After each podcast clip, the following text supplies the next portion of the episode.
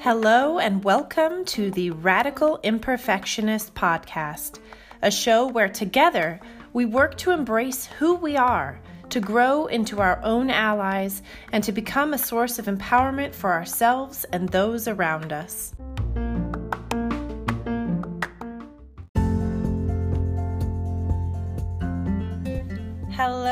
My beautiful friends.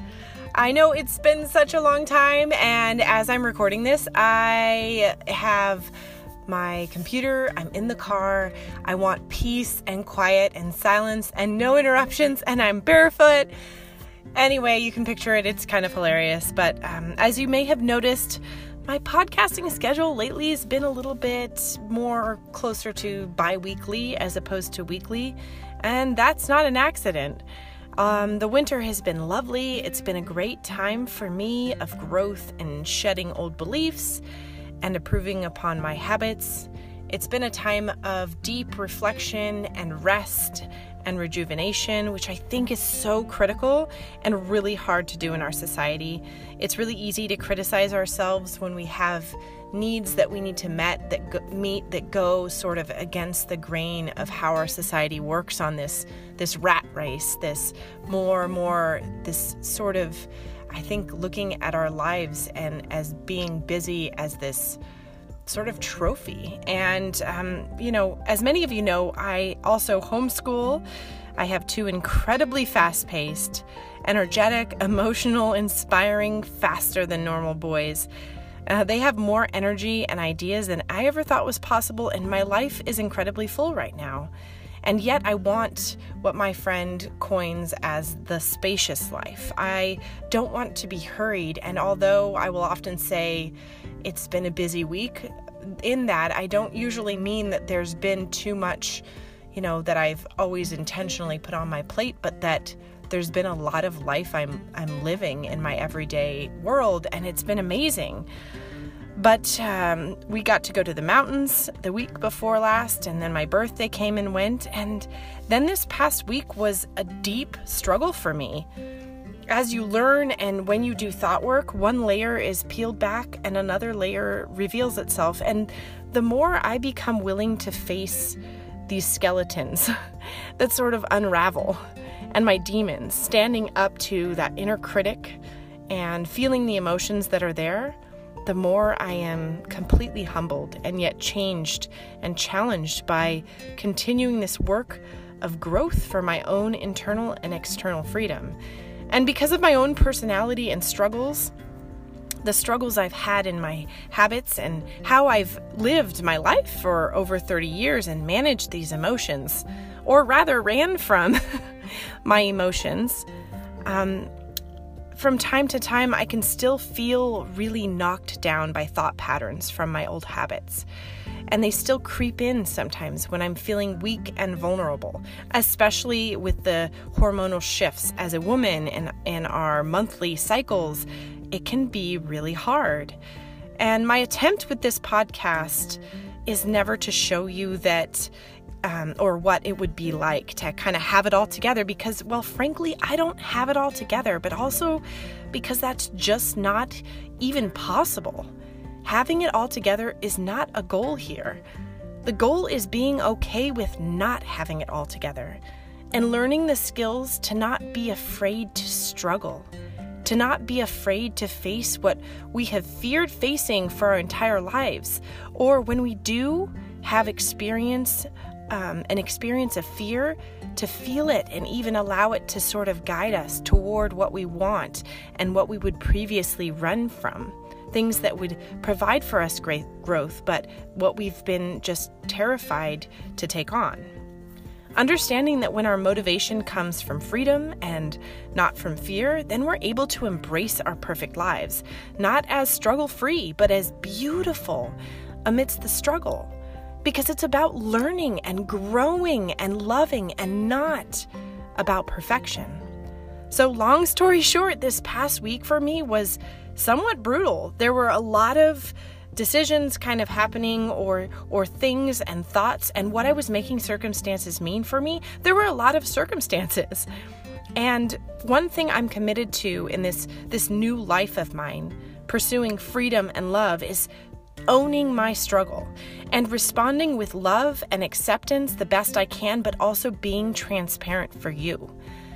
I tell my husband when I'm struggling now, finally, instead of surfing social media more or retracting, instead of uh, connecting more directly with those in my life that help me to see the truth and um, work back into the life that I love so much. So I'm working on changing those, and it's been amazing because the struggle comes. That is life.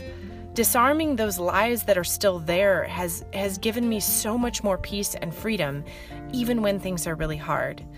So, I'm not here to show you again what it's like to have finally made it from struggling perfectionist to perfection, but again, to show you what it's like to opt out of perfectionism altogether and instead subscribe to a life of presence and messy beauty being real and feeling the feelings and thinking the thoughts and living an awesome, imperfect life on purpose.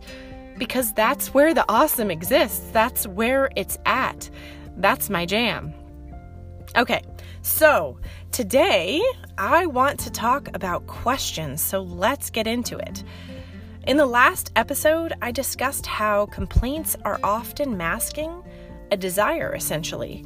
And I talked about how important it is to find the desire that is below that complaint. To get there, we need to ask questions. I also mentioned something called afformations, and this week I want to get more into powerful questions and afformations. And that's not affirmations, just let me clarify for those of you that didn't hear me speak last week. Afformations are quite different from affirmations, which we will discuss. Several years ago, I read a book called A More Beautiful Question by Warren Berger, and I read that in inspiration for my homeschooling journey. The gist of this book is the idea that in order to grow at all, we must ask questions, but powerful questions. The truth is that our human minds are always asking questions. But we are doing this without intention behind our questions, as it is the narrative running on autopilot that is often the one asking those questions. And if your autopilot narrator is your inner critic, then these questions are very disempowering. This is the problem. You see, the process of thought is essentially the brain asking questions and then seeking to answer those very questions. That is the process broken down, as Noah St. John talks about um, when he discusses afformations, as he coined this in the late 80s. And it's pretty simple and profound if you, oh, it's, I think it was the late 90s. and it's pr- pretty um, profound if you really think about it that way.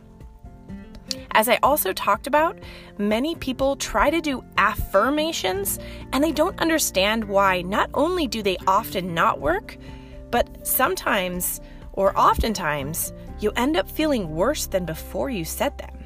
Why is this? Well, again, as I've said before, the brain is constantly asking and answering questions.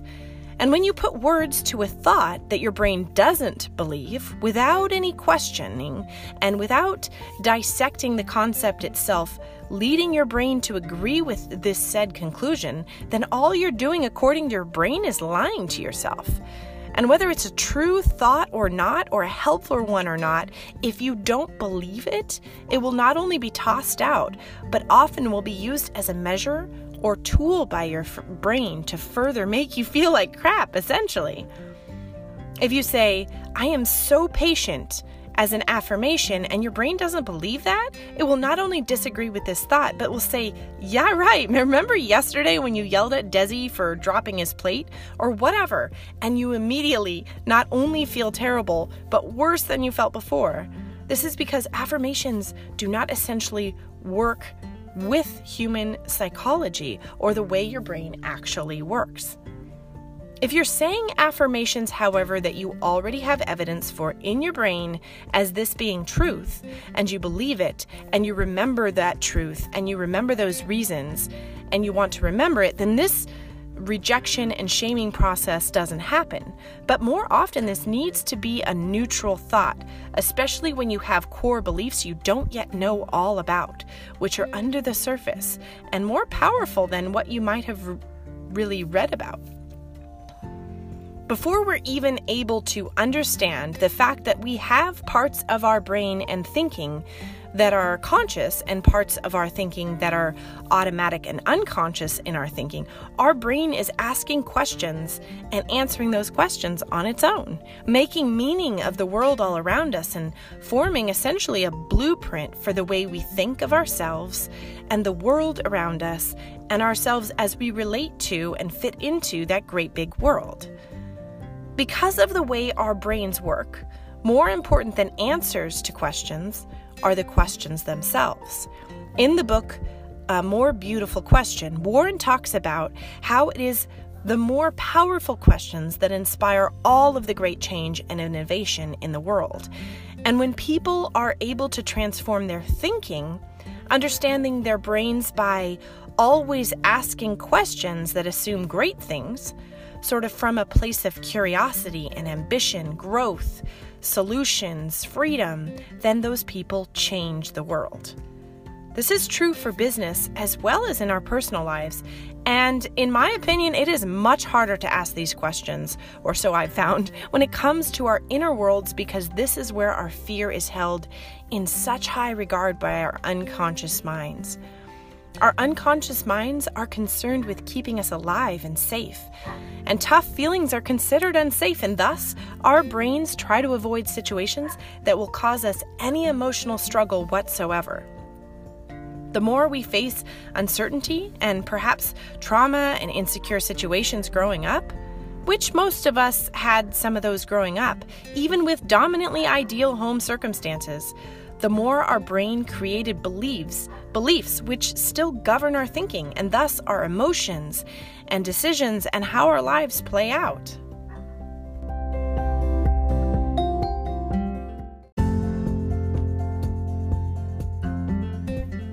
We want to numb our emotions, to run from them by buffering them or hiding from them. We don't want to feel them because they don't seem safe. We're afraid of how we will feel.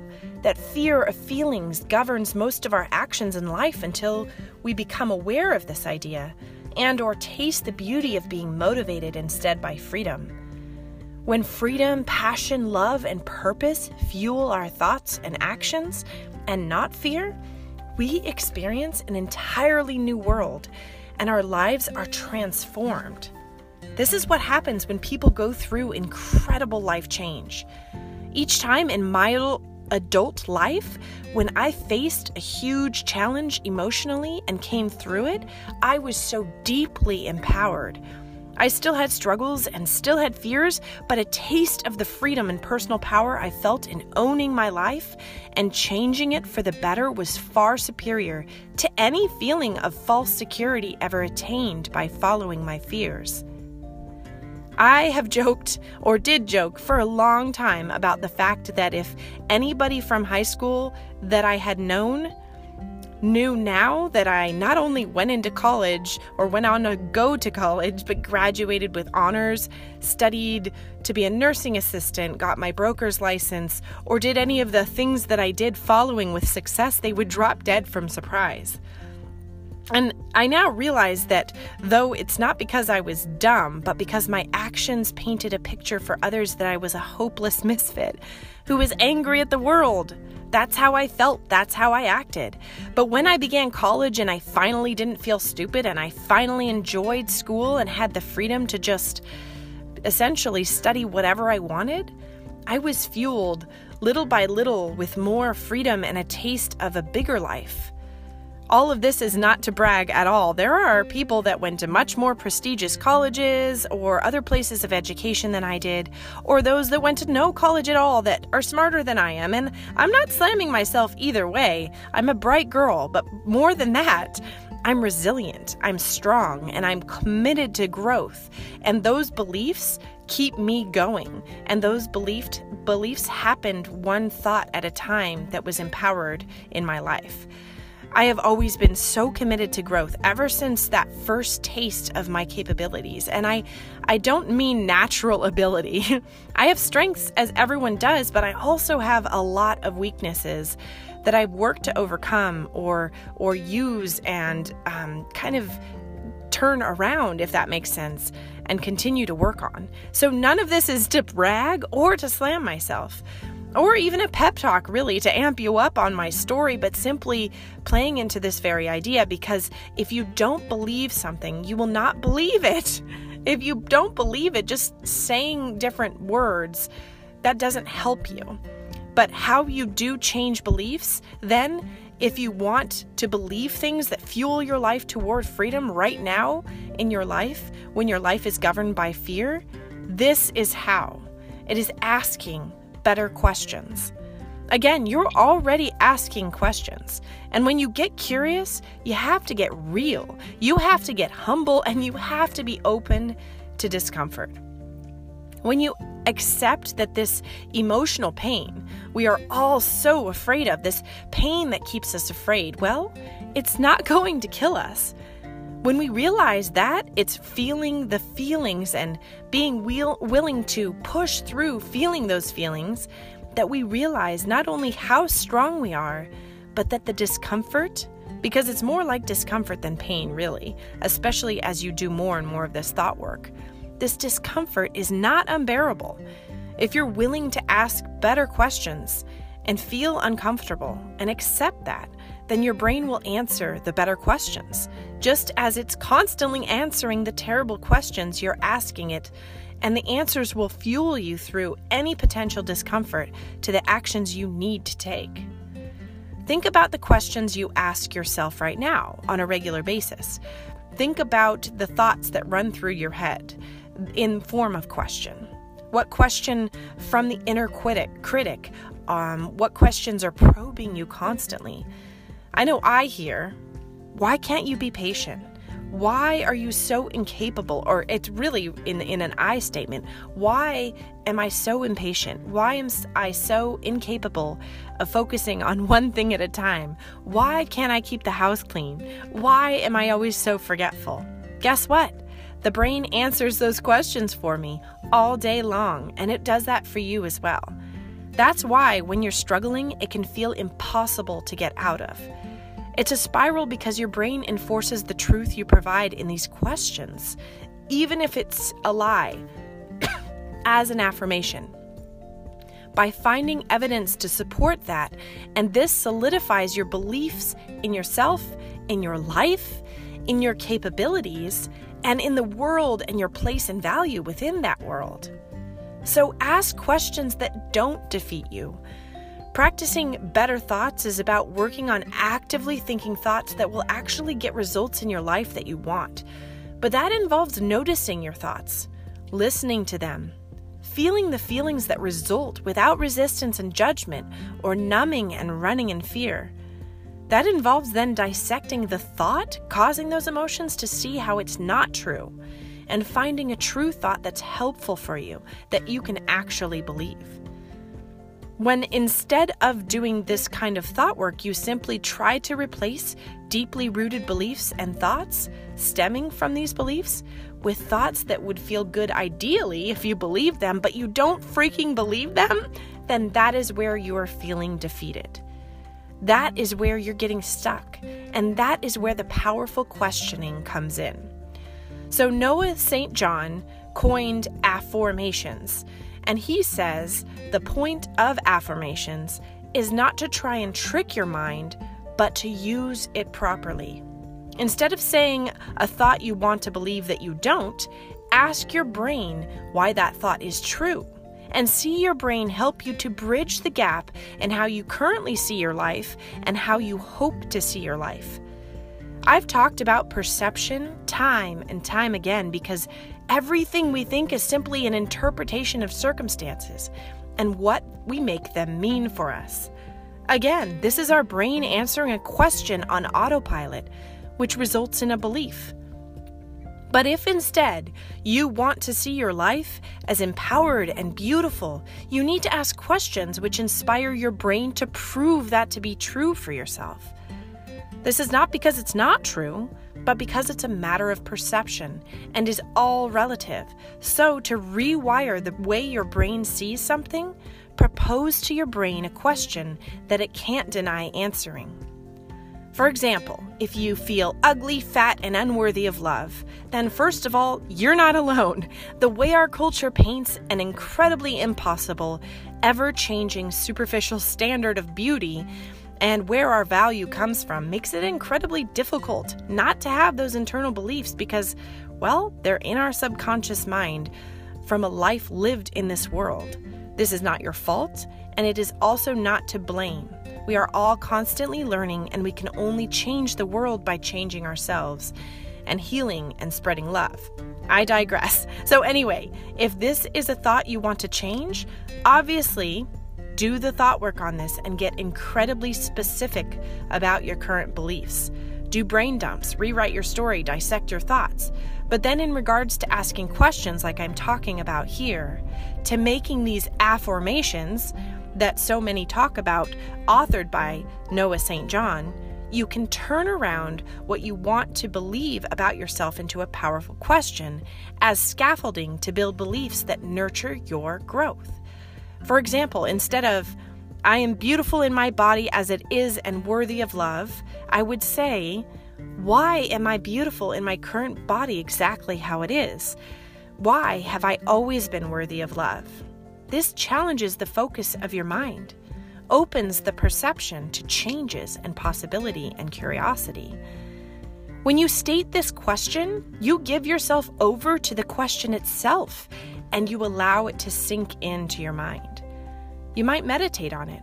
You write it on the mirror, on a slip of paper in your wallet, or maybe you record it on voice memo and listen to it every day.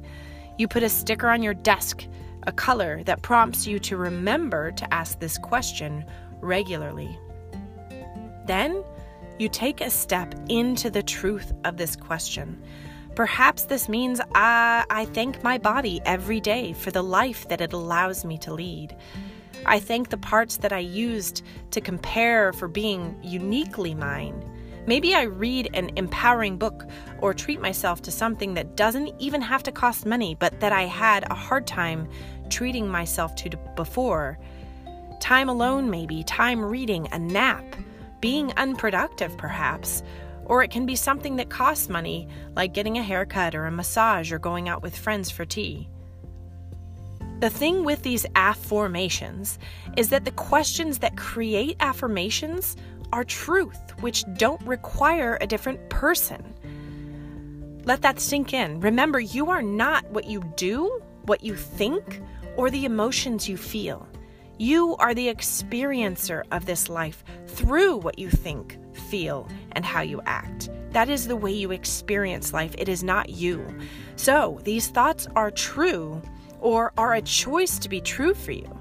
They just require tweaks in the way you experience life, your thoughts, emotions, and actions.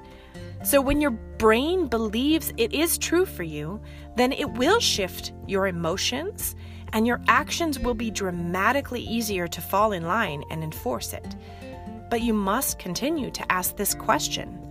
And the more you practice the question, the more it will push out the limiting beliefs and lies you have believed, which have been keeping you feeling like total crap, and your brain will keep providing evidence to prove this empowering truth to be true for you.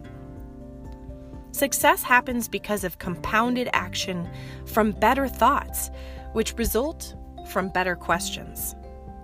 You are here because you asked a question. You struggle and grow because you ask questions. All you love in life you have because you asked a good question.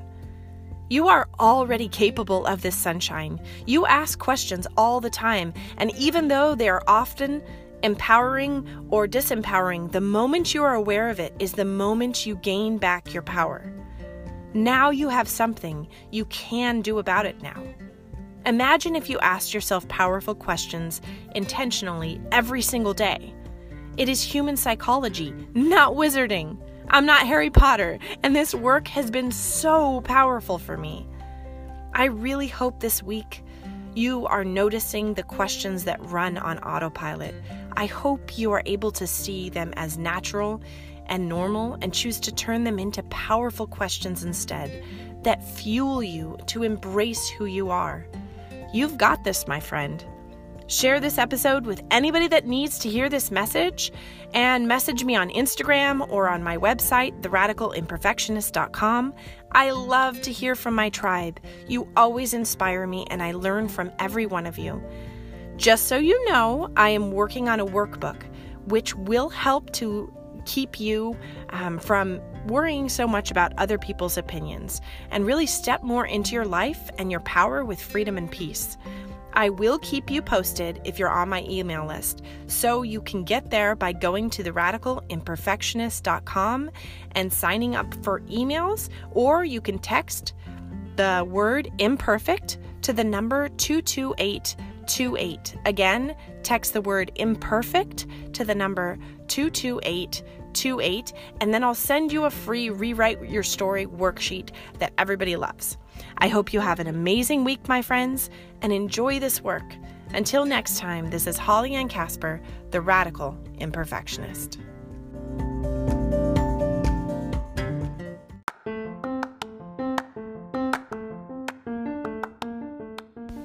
Thank you so much for listening today. I hope you enjoyed today's episode. And if you'd like to stay current on whatever is posted, you can subscribe on iTunes. You can also head over to theradicalimperfectionist.com for other resources. Have a wonderful day.